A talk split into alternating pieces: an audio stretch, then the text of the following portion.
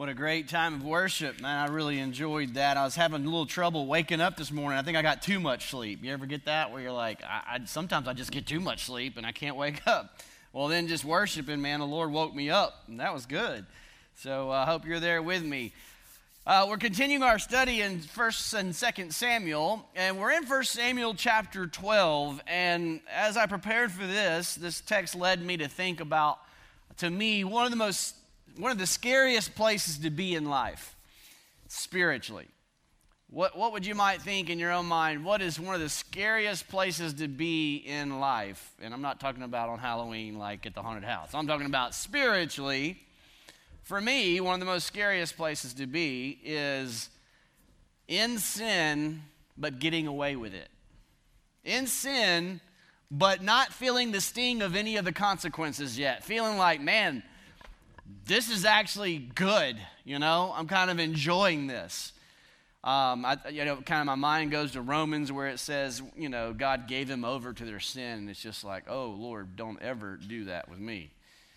But that's what we see going on in Israel as we come to chapter 12 and we see uh, where they are in chapter 12 they are continuing where we picked up left, left off last week. Let me read chapter 12, 1 through 5, and, and see where Samuel goes. And we're going to kind of look at one of his sermons today, if you will. I kind of kept thinking of it like we're looking at Samuel's sermon. And it says in 12, 1 through 5, it says, And Samuel said to all Israel, Behold, I've obeyed your voice in all that you have said to me, and I've made a king over you.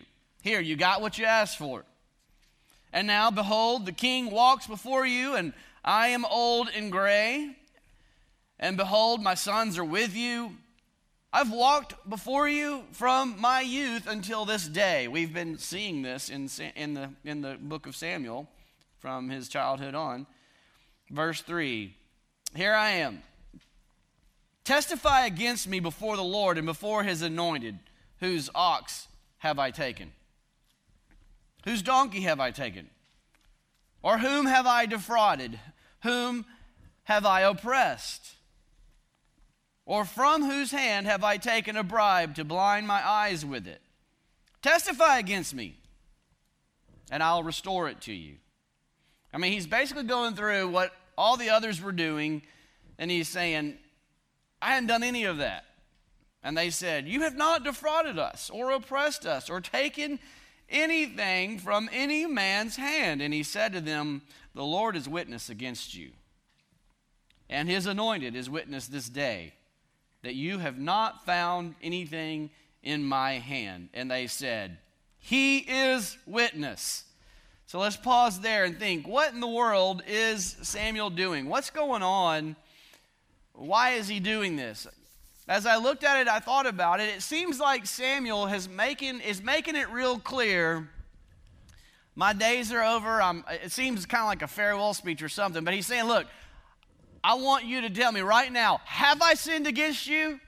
And he brought them into it. They all said, No. And he says, Okay, good. Just wanted to make that clear. And God is witness that I have not sinned against you. I have not brought any of the wrath of God upon you. I am innocent. Is it, you kind of feel what, he, what is he doing here? I feel like he's kind of going, let me wash my hands of what's about to happen. Let's be clear that what's about to go down ain't my fault. That's what I feel like he's doing. He's like, You've spoken and you've said it yourself. God is my witness that the consequences that are about to come down on your head, it's not because of my sin, it's not because of what I've done. Why is he saying this? Because he knows Israel is in that scary place.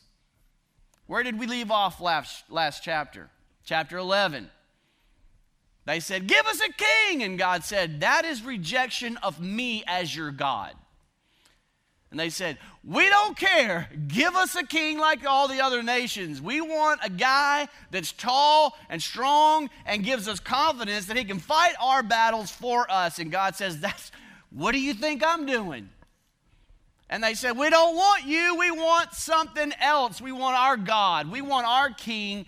And he said, Do you realize if you do that, he's going to take and take and take and enslave you and oppress you, and it's going to be bad?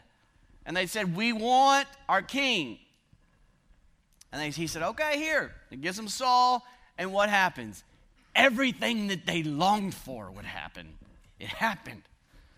King Saul right, rallies the troops rallies the people, unifies them as one people, and they conquer the Philistines, the, the enemy, the snake, who had come up to challenge them, and they are rejoicing. And so the chapter ends with Israel rejoicing in their sin.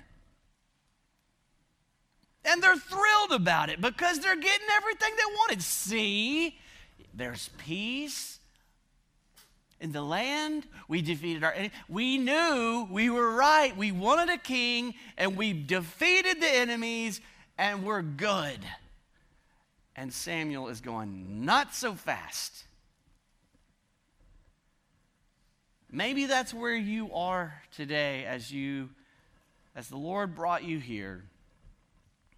Only you can probably answer this. Well, maybe some people close to you could answer it too, but you need to answer in your own heart Am I in a place where I am rejoicing in my sin? Because none of the circumstances are crashing down on me yet. I'm not facing any of the consequences. I'm getting away with it. In fact, it seems to be like it's working and life is better now that I'm sinning. Now that I am in that place that I've always thought, this is what I really want, and I don't care, I'm going to do it, and it's going good. Maybe you've made work your God and it's paying off because you're having the best year ever. Or maybe students, you've, you've said, you know what? I'm tired of being the outsider. I'm going to embrace, I'm going to make some bad decisions. I'm going to run with the wrong crowd, and I'm going to just do it, and I don't care. And it feels good because I'm in the in crowd now, and nobody's, nothing, nothing bad's happened.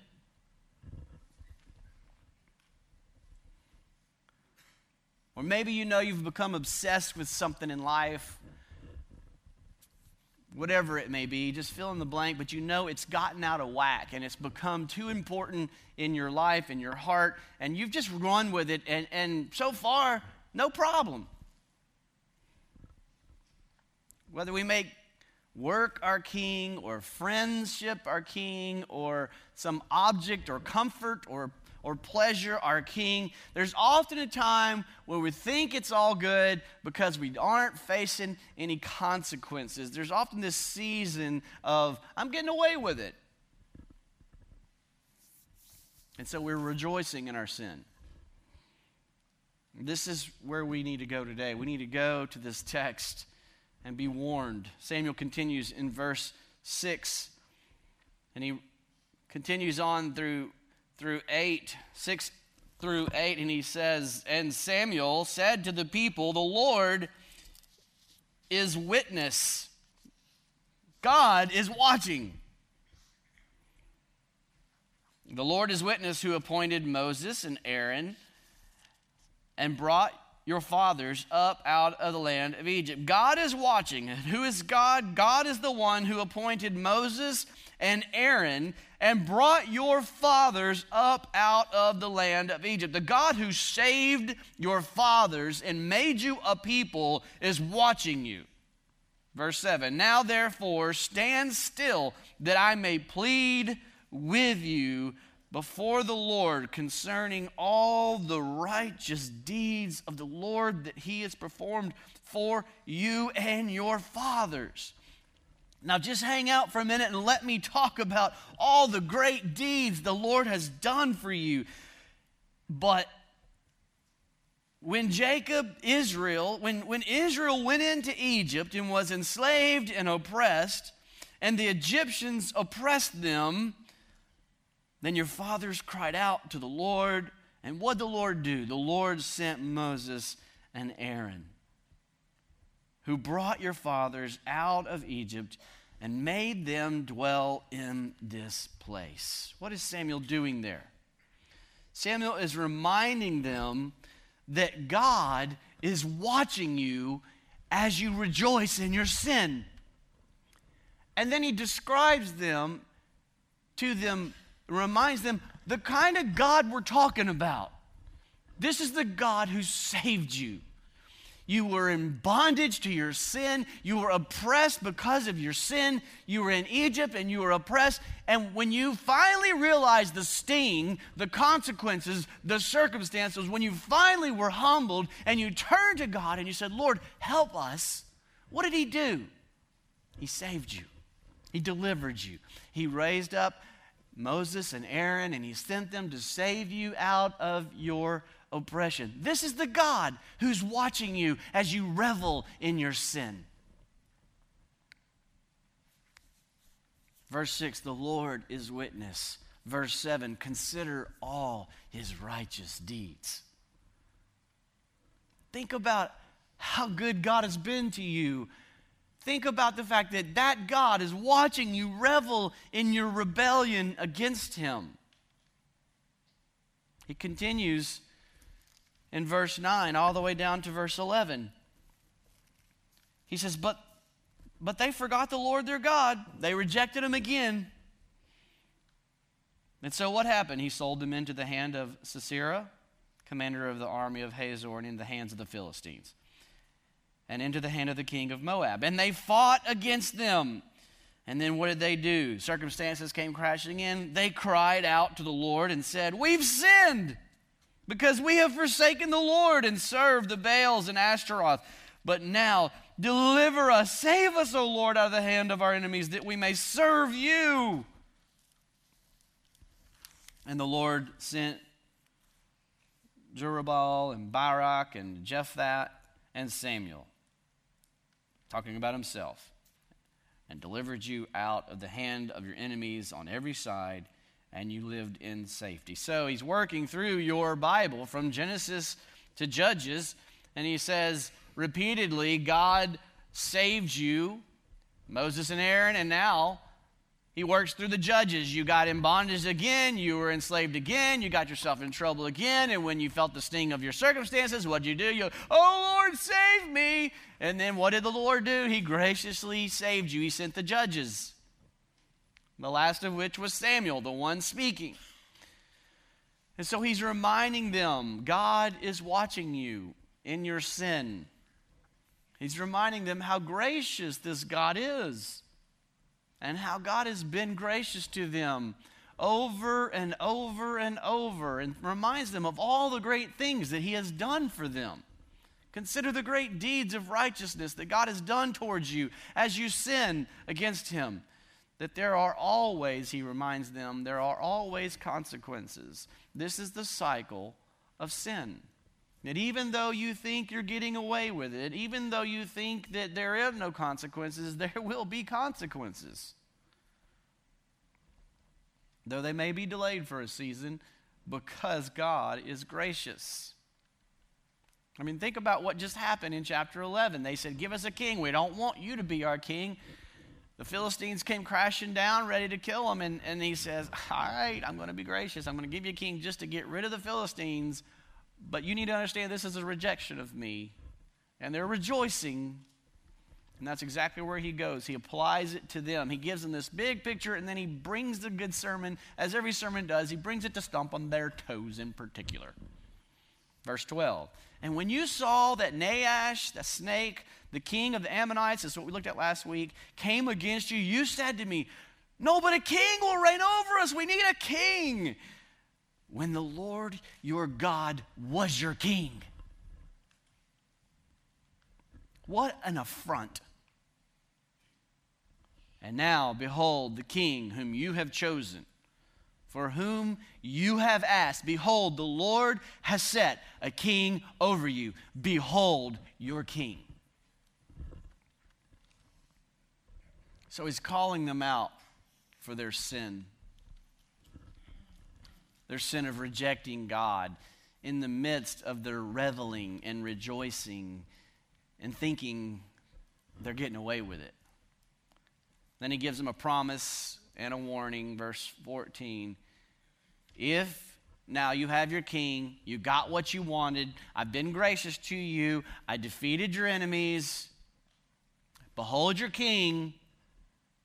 Now listen, verse 14. Now, if you will fear the Lord and serve him and obey his voice and not rebel against the commandment of the Lord, even though you've done all this, even though I told you this is rejection, even though if you will start now and just obey and fear the Lord and obey the Lord and serve Him and, and, and obey His voice and not rebel, rebel against the commandment of the Lord, and if both you and this king that you've demanded who reigns over you, if, if you will both follow the Lord your God, it'll still be well with you. More grace. I'm not going to hold this against you. Just start fresh today and start going forward despite all the past, all the mistakes, all the sin, all the wrath that you deserve, despite all that, just start clean today. Just start obeying me today and this king that you demanded. If you and the king will just trust and obey me, it'll go well with you. But if not, I'm warning you,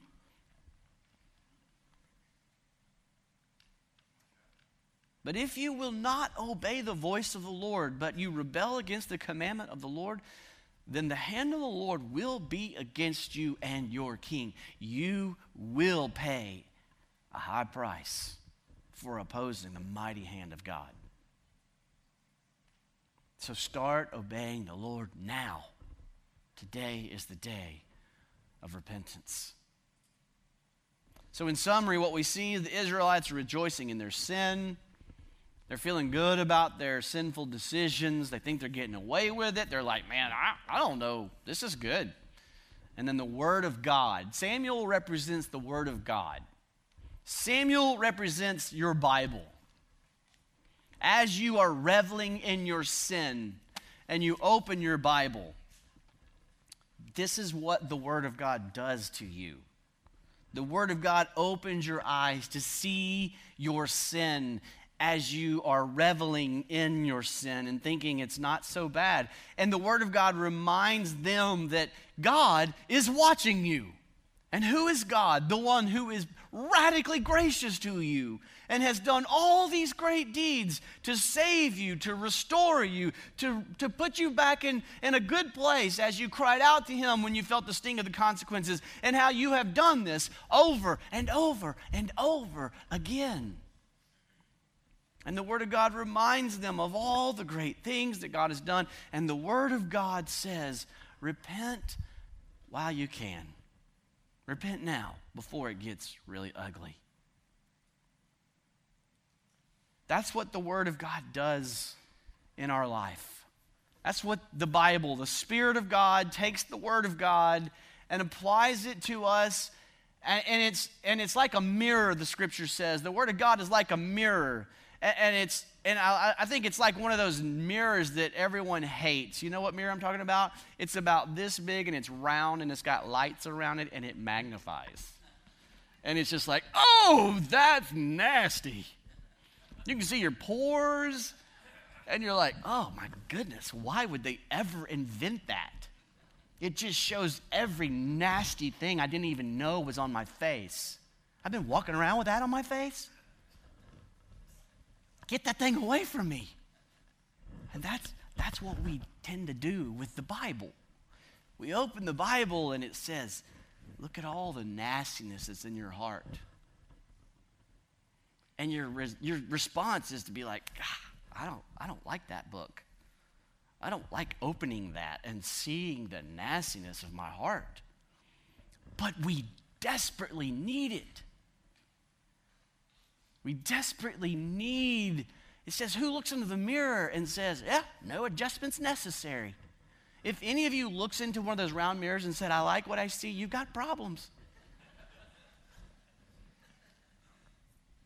I mean, when we look into the scriptures and we see the ugliness of our sin, we should say, I, I, I need to make some adjustments here. I need to fix this. I can't fix this, but you know, there's some things I can fix and I need to work on those. And that's the gift from God. The Word of God is a gift that wakens us, that shines a light on our sin when we're rejoicing and thinking we're getting away with it, when we're treating our spouse like dirt, when we're, when we're doing these things and thinking it's not, uh, and you open your Bible and it's like, oh my gosh.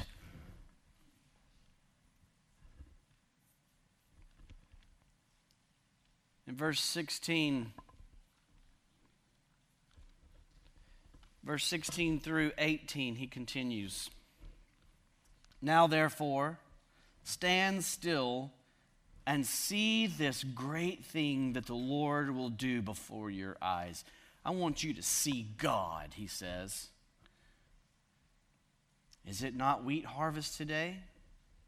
I will call upon Yahweh that he may send thunder and rain, and you shall know and see that your wickedness is great which you have done in the sight of Yahweh in asking for yourselves a king. So Samuel called upon the Lord, and the Lord sent thunder and rain that day, and all the people greatly feared the Lord and Samuel. Samuel says, You need to understand you are sinning against a holy, powerful God you need to be very afraid. That's not popular today. We like to think that God is the man upstairs and he's just going to give us our best life now. That's not the God of the Bible. Your best life comes later. Your best life in this earth that you can have is with Christ, but it comes in submission to this fiery, holy God. Not because He's given you everything you ever wanted in life. And so God is, is the one that you are sinning against, that I am sinning against when I'm holding a grudge and I'm delighting in it because it feels so good, like I'm punishing them. You are disobeying God Almighty when you continue to sin and you revel in sin. And he says, I want you to see that when you chose this king, you, you were offending this God who at will sends down lightning and thunder and, and the fear of God, a healthy, reverential respect is what that fear is. It's a healthy, reverential respect. It's, it's like if you have a good human father and you're a child in disobedience, and the, the dad just turns on that that voice like, son, and you're like, whoop, okay, gotcha. That's what he's doing. He's saying, listen, don't trifle with this God.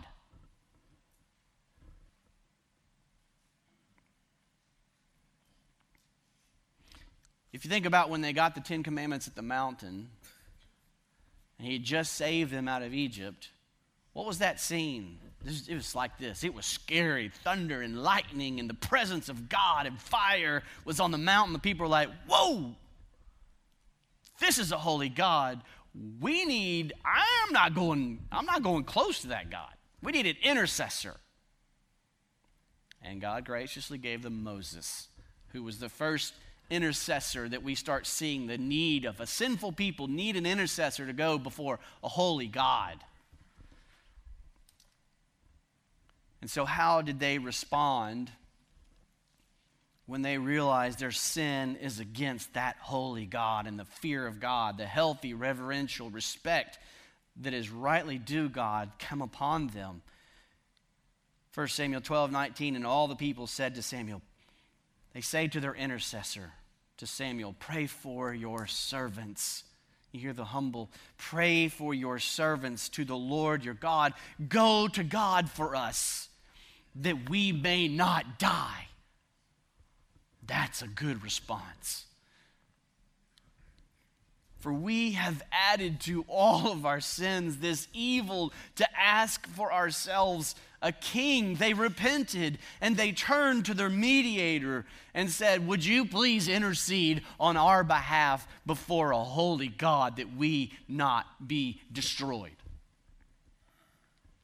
That's exactly what we should do as we open the mirror of God's word and it shows us our sin. We should run to our intercessor who is Jesus. Samuel prefigures Jesus for us. The scriptures uses Samuel and then uh, Saul and then David to contrast. Ultimately, we're looking for a king that God would send, the anointed one. And the Old Testament ends with, well, where is he? And the New Testament opens with, here he is. His name is Jesus. And he died on the cross. He's king who emptied himself of all of his glory, as we read in Philippians, and he emptied himself of all of his glory that he might take upon himself the wrath that I deserved for that sin that I'm reveling in. He said, I'll take the punishment and give him my righteousness. Declare him royalty. That's what Jesus does for you. That's what he did on the cross. He rose from the grave, he ascended to the right hand of the Father, and he promised, I'm coming back. But in the meantime, spread this good news that you can be declared righteous by the blood of Jesus Christ. And when I come back, it's too late.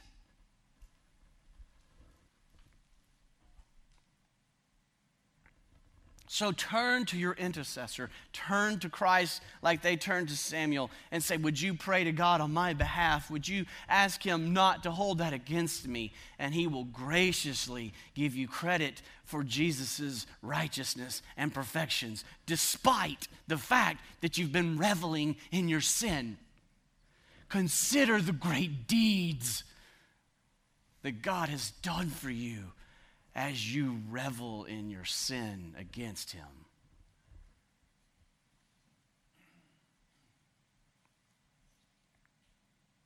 Samuel's response gives us a glimpse into his grace. In verse 20, and Samuel said to the people, Do not be afraid.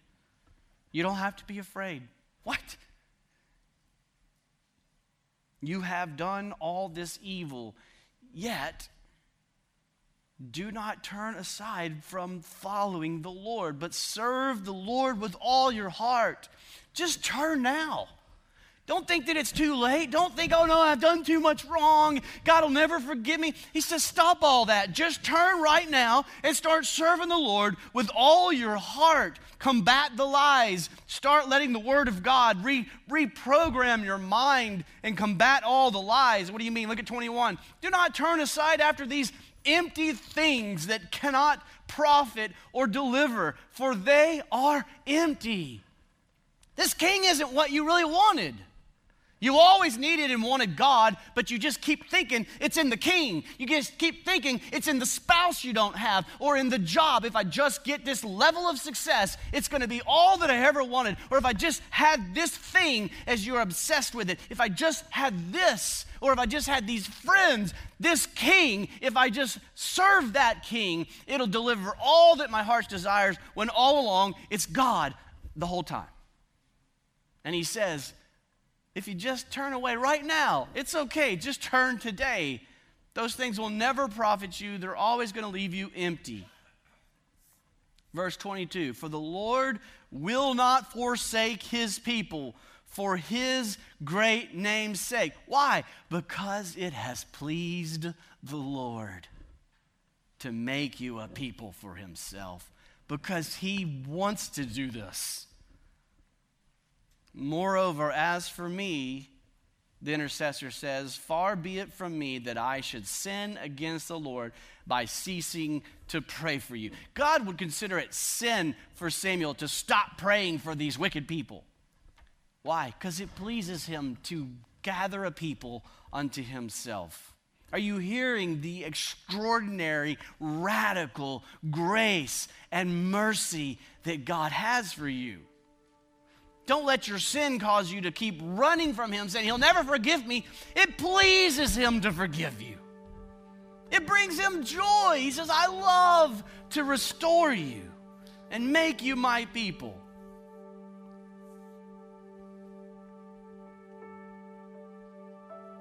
Verse 24. This is the verse you should be memorizing right now. Only fear the Lord and serve him faithfully with all your heart. For consider what great things he has done for you. There's your fuel. That's rocket fuel for motivation for repentance is remembering how much he loves you, what great things he has done for you. Run to him, leap into his arms. He loves to restore. But if you still do wickedly, you shall surely be swept away. both you and your King. God calls you to repentance today. This is why it is so important that you have a regular time where you are prayerfully reading God's Word this is what keeps your heart on track. This is what keeps your mind on track. This is what combats the lies and continually. You want to do this regularly, daily, little small microcosms of this repentance and returning, repentance and returning, returning. When that Bible stays on the shelf, your heart grows cold and it's so easy to get off track.